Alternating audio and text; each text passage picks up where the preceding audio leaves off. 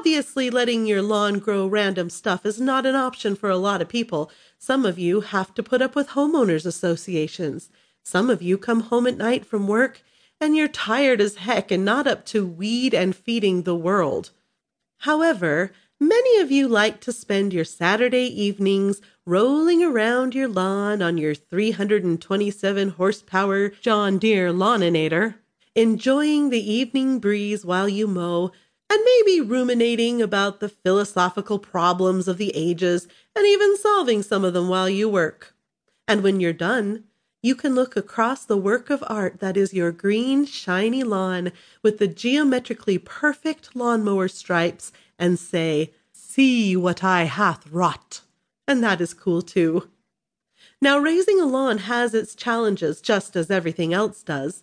You'll see yards everywhere with rough spots, uneven, or with bare patches, or as happened to some unfortunate homeowners while we were having a drought Somebody threw a still burning cigarette out a car window and started a fire that burned its way across several yards before it was extinguished.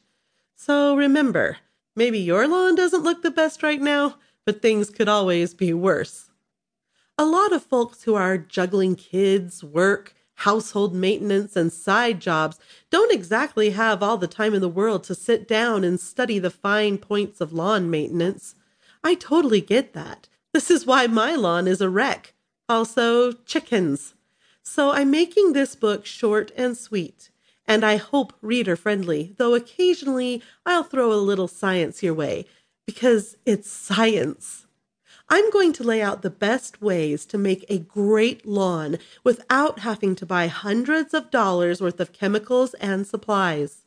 I'll talk about how to add fertility to the soil, how to water to keep the grass growing up and the water bill down, and how to keep your lawnmower serviced and working. And we'll pick up a lot of other helpful tips along the way.